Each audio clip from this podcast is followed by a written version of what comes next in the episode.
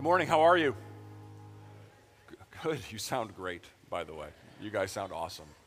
Hey, just uh, before I get into my message this morning, I want to just make you aware that uh, last week we announced that kind of from for this next year at least, we're going to be gathering uh, for prayer on Sunday evenings from 6 p.m. to 8 p.m. at our church office in the prayer room and you know maybe you can't maybe you don't want to come for two hours that's no problem you can come and go as you please uh, but if you have a heart for prayer and even if you would say that you have the spiritual gift of intercession which means that you just, you know, some people struggle as a prayer. I would say for most of us, we have to work hard to learn to pray. And then I think for people who have the gift of prayer, they have to work hard, but it, there, there is just a burden and a passion for prayer. If I'm describing you this morning, um, I would love if you would uh, be able to make it to Sunday nights uh, when you're able to. And if that doesn't describe you and you just want to learn to pray and you want to pray for our church and pray for our community, uh, you are welcome as well. It is not for the spiritually seasoned seasoned. It's for anyone who has a passion to pray every Sunday night, 6 to 8 at our uh, campus in North Coventry. And uh, it'd be great to have you. And if you can only come for 20 minutes, no problem. Uh, we just believe that uh, God has called us to pray, and so we just want to create a space for us to do that. Um, last week, we started a series called Who We Are. As we get closer to this ne- next chapter in the life of our church, Becoming Connection Church. They installed the new signs this week at our church on our campus. It says Connection Church. Um, it, we're, it's, we're no turning back now. Uh, we are looking as we make the transition from this place over to our new building, uh, from Spring Valley Community Church to embracing our identity as Connection Church. We are looking at who we are called to be as a church. This morning, we are going to learn that who we are called to be as a church is a community of worshipers. Who we are called to be as a church is a community of worshipers. Now, when you hear the word worship, you usually think about what? Singing. What we just did to start our service this morning. You think about singing. My son Joseph, he's in sixth grade, and he goes to Coventry Christian Schools, and he, uh, he went on a retreat to start the school year. And he, I asked him, I said, Joseph, how was the retreat? It was two nights. And if you don't know what a retreat is, that's basically like a Christian vacation. And so um, he asked what, he asked, I said, dude, how was the retreat? And he said, Dad, it was really good. He goes, but Dad, like on the last night we were there, he said, uh, we like sang for an hour. And after four songs, Dad, I was like, that's enough. I laughed. Now, don't get me wrong. I see the incredible relational importance of worshiping God through song. Personally, I enjoy singing and have had many powerful encounters with God during times of corporate singing. But I was not concerned for my son's soul because he was done with the hymn sing after 25 minutes as a sixth grader. When the Bible uses the word worship, it's always talking about an activity that is much bigger and more encompassing than singing. When I say that as a church, who we are called to be is a community of worshipers, that absolutely includes singing. But it is far more than that. If we were to look for a simple definition of worship in the scriptures, we could find one at the beginning of Romans chapter 12. Let me give you a little bit of the context of Paul's letter to the Roman church. Romans, like many of Paul's letters, can be broken up into two sections. The first section is about doctrine, the truths the Christian life is built on. The second is about how we are called to live as the people of God in light of all of the truth that we have just learned. So here's Romans 1 through 11. I'm going to preach Romans 1 or tell you what it's about in about one minute. Chapters 1 through 11 of Romans, Paul tells the gospel story who God is and what God has done. He begins in chapter 1 with the reality that the fallen world offers self indulgence at every level. Many people live their lives apart from God, indulging in every desire that they feel. Welcome to 2018. If I feel it, it must be true. If I feel it, I must act on it. And if I feel it, that is who I am.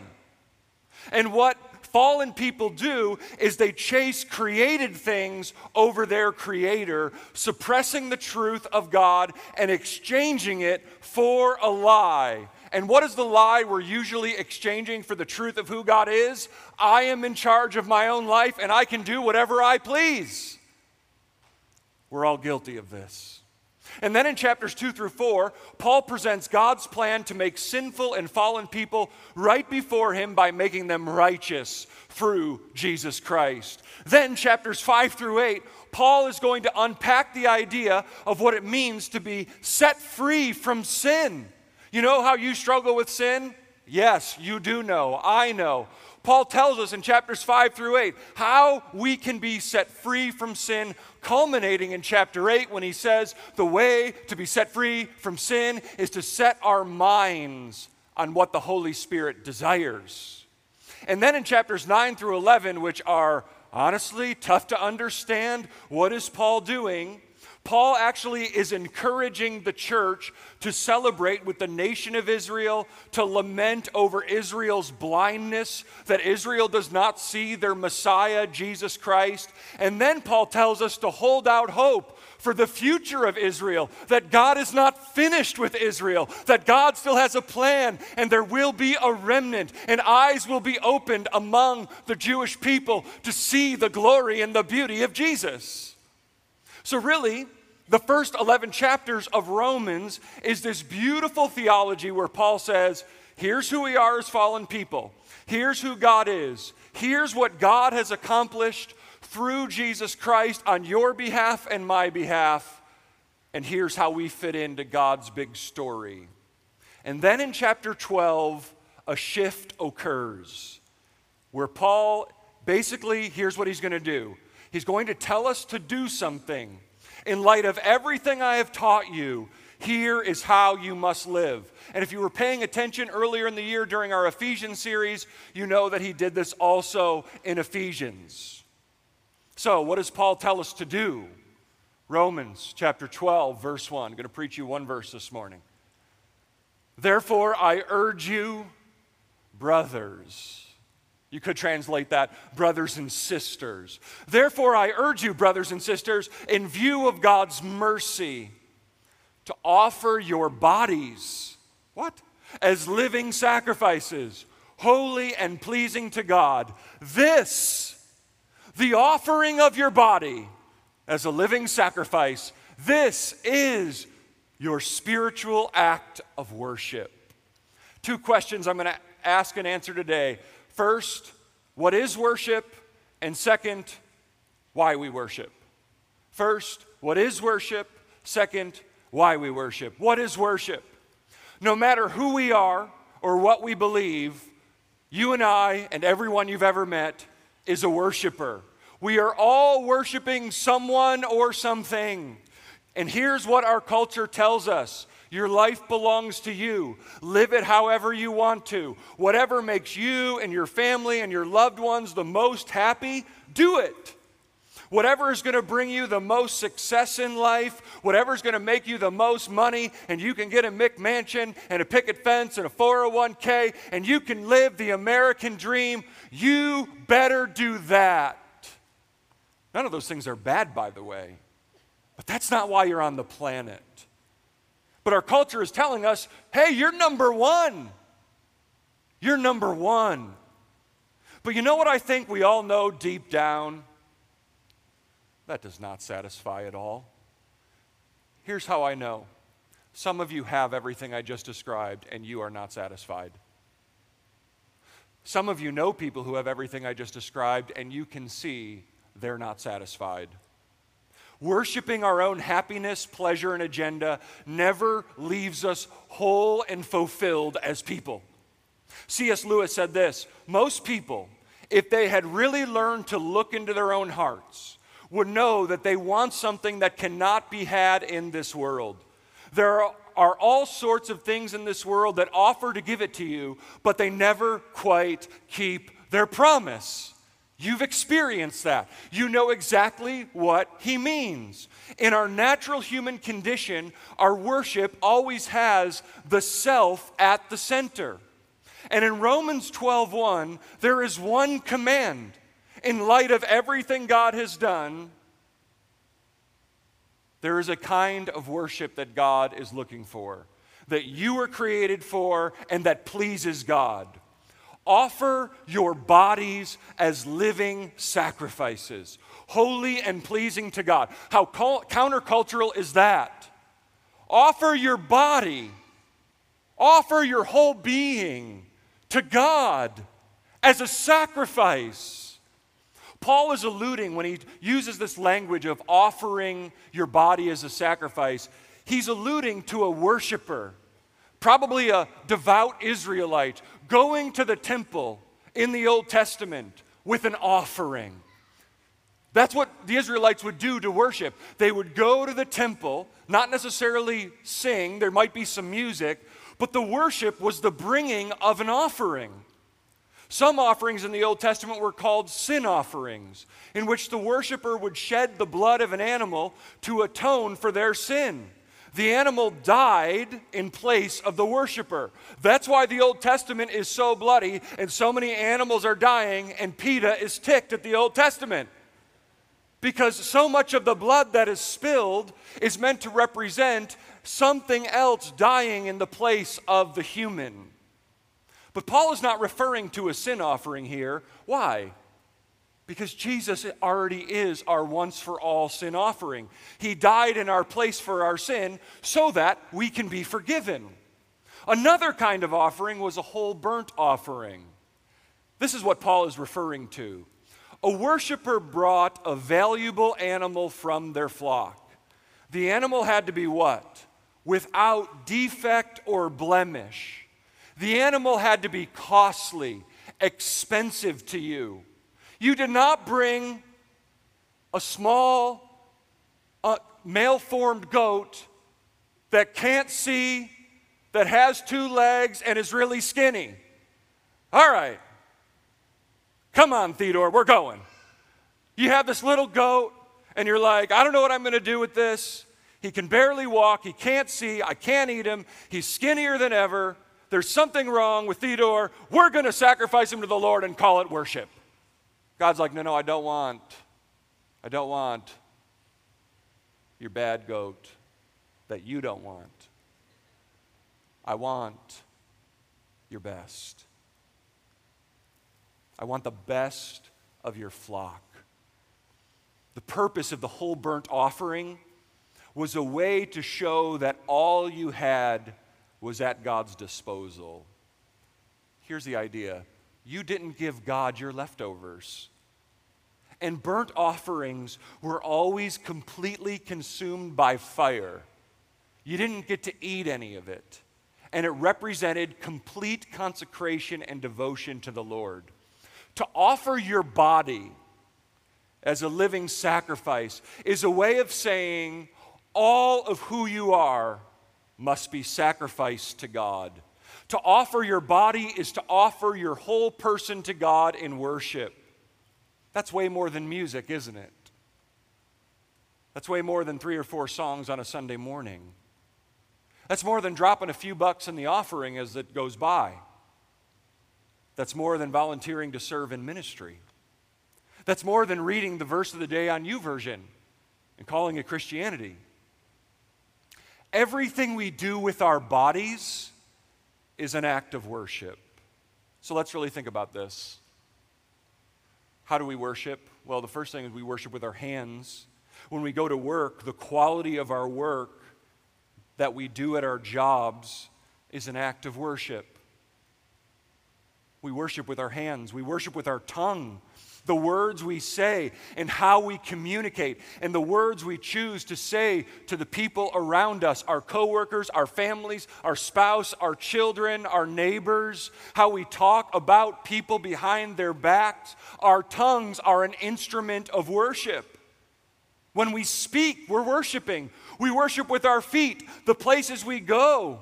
Should reflect we have offered our lives as living sacrifices to God. That's why we will not let our feet carry us to the couch to watch a Patriots game, because we want to worship.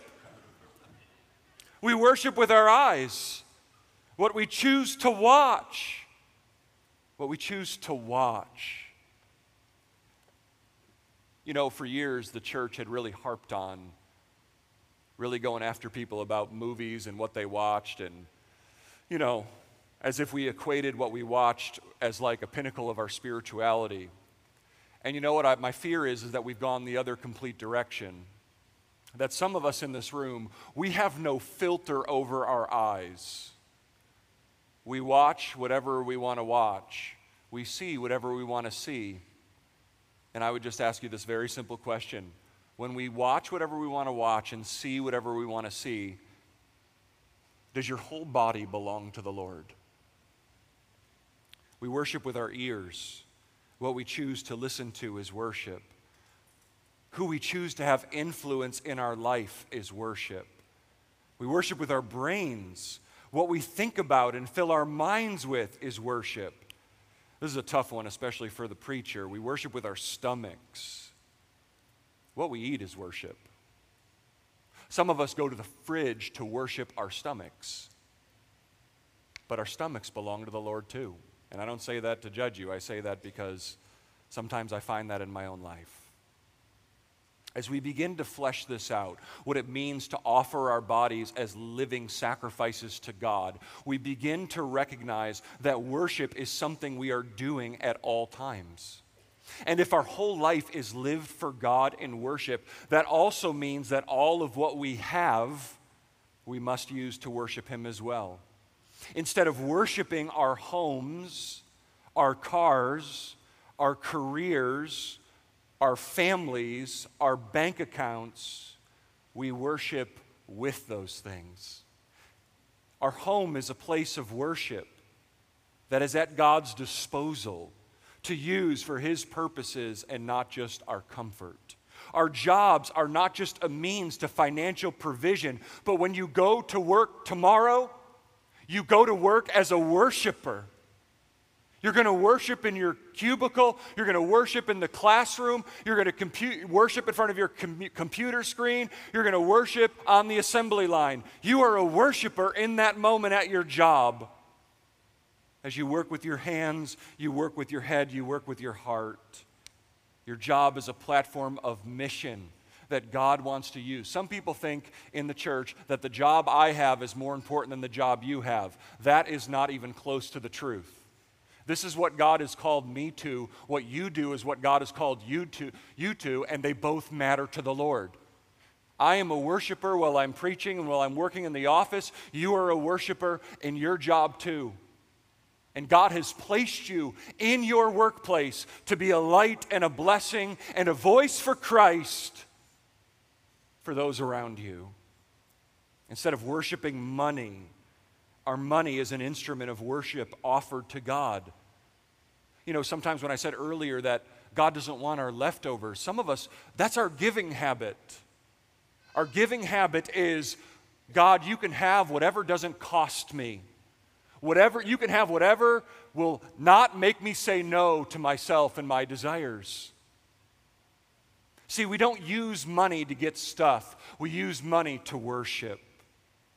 Worship is incredibly practical, and it's the constant activity of our lives. And our worship is supposed to have a distinct quality to it it's holy.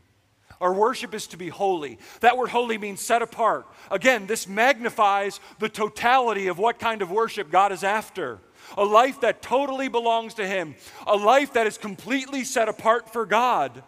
A life that Jesus described when he said, If anyone would follow me, he must deny himself, pick up his cross, and follow me. The church is a community of people who are daily giving themselves over in worship to God, offering our whole lives to God, making our lives all about Him and for Him. That's worship all of who you are laid on the altar because of who God is. That's worship. Raising our hands when we sing, beautiful. I do that all the time. But that is not what defines you as a worshiper. It's does your whole life, your whole body, is it on the altar before the Lord that says, God, it's all yours? Is that you? I'm guessing that this definition of worship can feel crushing to us, like another weight on the pile of our already burdened and busy lives.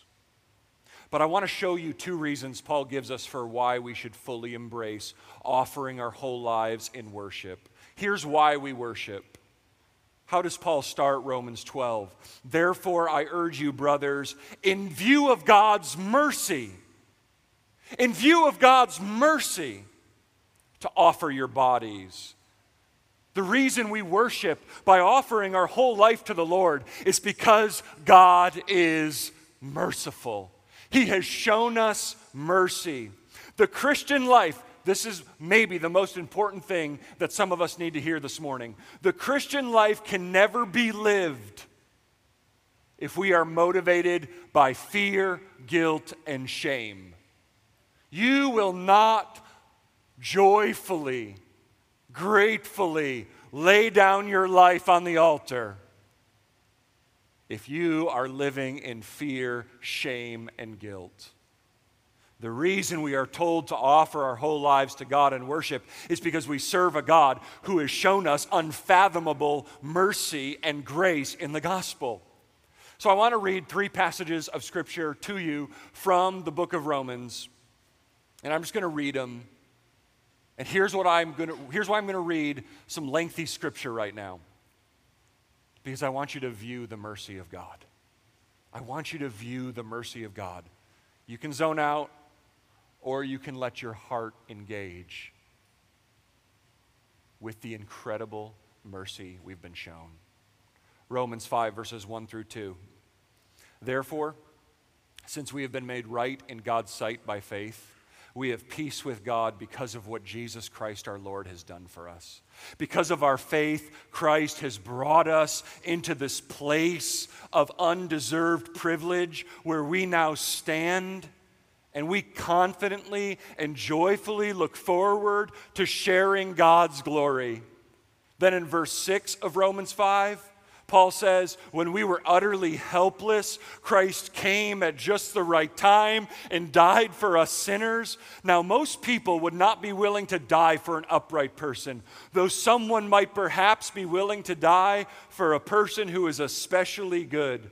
But God showed his great love for us by sending Christ to die for us while we were still sinners. And since we have been made right in God's sight by the blood of Christ, He will certainly save us from God's condemnation. For since our friendship with God was restored, not by your good behavior, by the death of His Son, while we were still his enemies, we will certainly be saved through the life of his son. So now we can rejoice in our wonderful new relationship with God because our Lord Jesus Christ has made us friends of God. Romans 6, 5 through 8. Since we have been united with him in his death, we will also be raised to life as he was. Yep, you will die physically we will have a funeral for you if Jesus doesn't come back first. But if you have put your faith in Jesus Christ, you and I, we're getting out of the grave. We will be raised immortal. Since we have been united with him in his death, we will also be raised to life as he was. That's going to be the best day you've ever had. We know that our own sinful selves were crucified with Christ so that sin might lose its power in our lives. We are no longer slaves to sin. For when we died with Christ, and that's your identity, by the way, you died. The sinful, selfish, arrogant, prideful, needing autonomy, hating authority, you, you died. You died. You died with Christ. That's a picture of what baptism is talking about. You died with Christ. And what happened when we died with Christ? We were set free from the power of sin. And since we died with Christ, we know we will also live with Him. A life of worship can only be lived if it's motivated by grace, gratitude, and hope instead of fear and guilt. Some of you, you are afraid of God. You are always living in this place of worthlessness. I'm not enough. I got to do more to get God to love me. Some of you, that is the heartbeat of your life and your behavior. You feel worthless, you feel ashamed, you feel guilty. And I'm not here as a motivational speaker to tell you you're not because you're a snowflake. I'm here to tell you because Jesus Christ died in your place for your sin, because your identity is wrapped up in the fact that you died with Christ. The power of sin is broken in your life. Anyone who is in Christ is a new creation. The old is gone, the new has come. You have been made new. You don't live in this place of fear and guilt and worthlessness and hopelessness. If you are a follower of Jesus, you have been set free from all of that and you stand in grace and you stand in perfect righteousness before the God of the universe. You have received mercy, and because of that, offer your body, offer your whole life to Him. He deeply loves you. He deeply cares for you. Your body, your being in the arms of God is the safest place your being can be. That is God's will for your life. That is worship. But that will only happen if you view His mercy, and that is the foundation of your life. Here's the second reason. Some of us are going to be surprised by this reason. And this is really important. The reason we offer our whole bodies to God in worship as living sacrifices is because it's the only logical response. It's the only logical response, and that's exactly what Paul says. When Paul says in Romans 12:1, this is your spiritual act of worship, the word spiritual sort of obscures the meaning. Paul uses the Greek word logikon, where we get our word logical. What Paul is saying is profound. Only in light of God's mercy does it make sense to offer your whole self to the Lord. When our thinking is shaped by the mercy and the grace and the gospel of Jesus, what is Paul saying? It's only logical, it's only rational, it's the only thing a clear thinking person would do. Laying down your whole life in worship to God. If you give yourself partially or half heartedly to God, you're just not thinking clearly. You may have a PhD, a 4.0 grade point average. You may read a lot, listen to a lot of podcasts, and feel really bright and intellectual. But if you have not offered your whole body to God in worship in view of His mercy, you are not an intellectual person. You are just not intellectually there. It's only logical in light of His mercy. It's only rational in light of His mercy to offer all of who you are to God.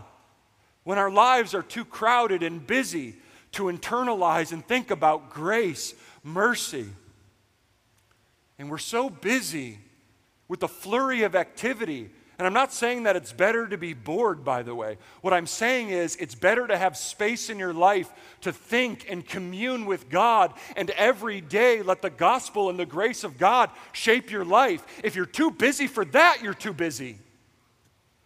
See, because when we're too busy to internalize the gospel and all that God has done, we live irrational and illogical lives.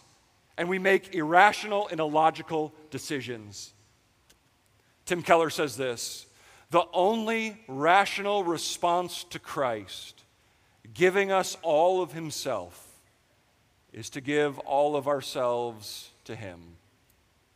To fail to give ourselves fully to God is not only morally offensive, it is a failure to think clearly. Who we are, who we are called to be, is a community of worshipers, offering all of who we are to the Lord Jesus Christ because he has shown us mercy. lavished us with His grace, loves us with a never ending love, what would our church be like if it was filled with worshipers like this? What impact would it make on our neighborhood, on our office, on our families, on our marriages, on our children, on our communities, on our relationships with one another? Imagine the people who could be impacted if we could show them that a life of worship, offering all of who you are to who God is, holding nothing back, not just giving Him a slice of your life, not just giving Him an hour and 15 minutes on Sunday, but the reason you exist is to say, God, all of who I am belongs to you. You take it, Lord. You take this body. You take my eyes and my ears, my tongue, my hands, my feet, my heart and my brain. You take the complete reality of who I am. Lord, I offer you my bank account. I offer you my budget. I offer you my car. I offer you my home. I offer you my family. For as long as little children live in my home and they have to answer from, to me, as for me and my house, we will worship the Lord. What they choose to do when they grow up is on them. But when they're under my house, we're going to worship God. This family will be completely belonging to Christ.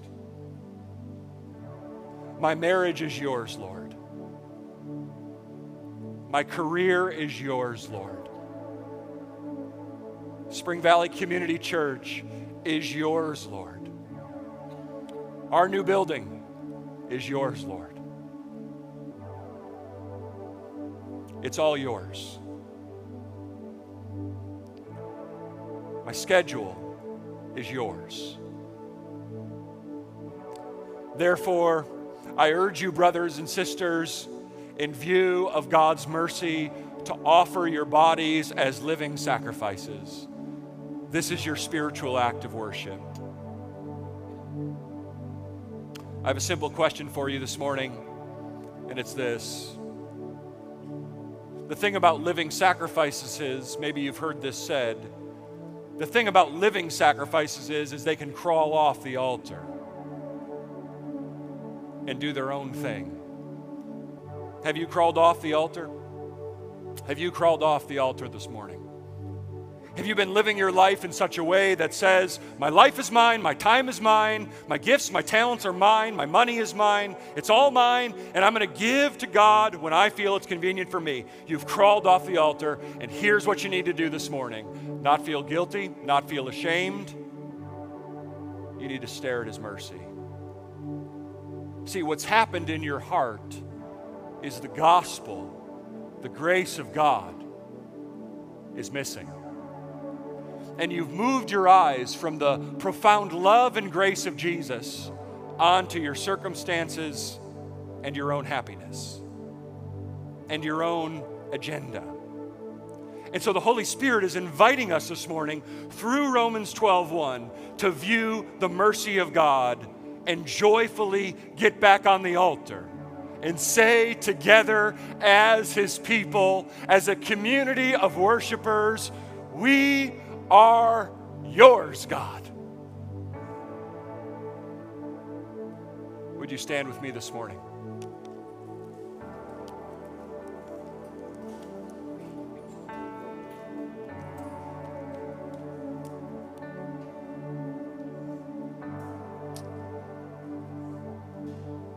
I'm going to ask you to take a bold step this morning.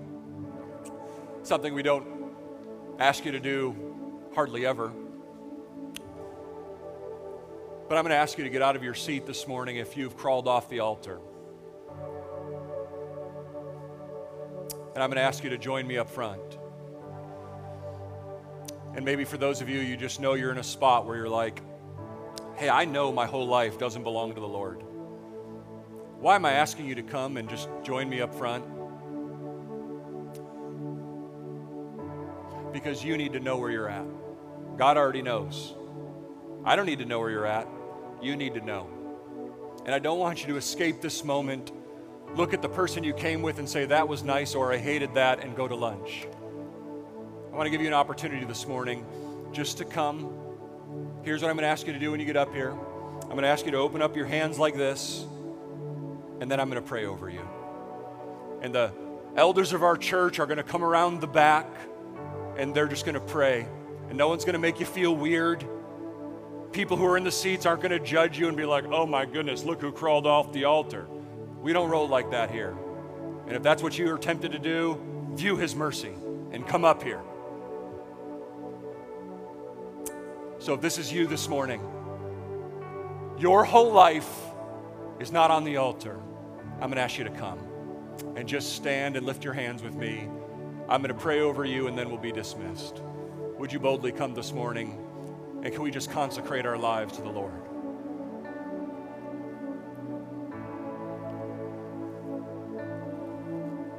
Don't be afraid to come. Don't be, don't be ashamed. This is a house of mercy. This is a house of grace. We must be a people who know that we fall and we only get back on our feet again through the power of the gospel, not through shame, not through guilt, not through fear, but grace. God is for you, He is not against you. Don't let your pride keep you in your seat if you need to come. I'll wait just a moment more.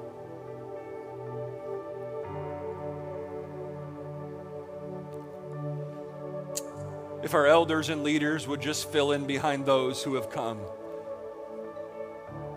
Let's just lift our hearts to the Lord this morning. Father, we come today as people who want to say, My whole life is yours. Lord, yes, there was a time in our lives where we said we're going to follow Jesus, but Lord, there's been lots of times where we've just wanted to do our own thing. We've wanted to make our lives about us, and so we're here this morning in this middle school, in front of this stage, just saying, God, it's yours. My heart is yours. My family is yours. My money is yours. My expectations are yours. My marriage is yours. My children are yours. My eyes are yours. My tongue is yours. My ears are yours. My heart is yours. My mind is yours. Where these feet take me, they're yours. And so, God, we say together, we belong to you. And we get on the altar and say, God, take our lives and use us. Use us for your glory. Your goal is not to crush us.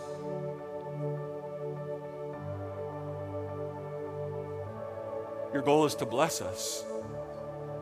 Your goal is to help us see that the best life you've ever had for us, the full and abundant life we all long for, is only found in total surrender to Christ. Give us that heart. Thank you for my brothers and my sisters this morning. Give us hearts after you. Help us to stay on the altar. Help us as a church to be a community of worshipers, not just good at singing, though that's important but when we leave this place, it's all yours. Thank you for these loved ones, God. Renew them in Christ by the power of your Holy Spirit. Amen.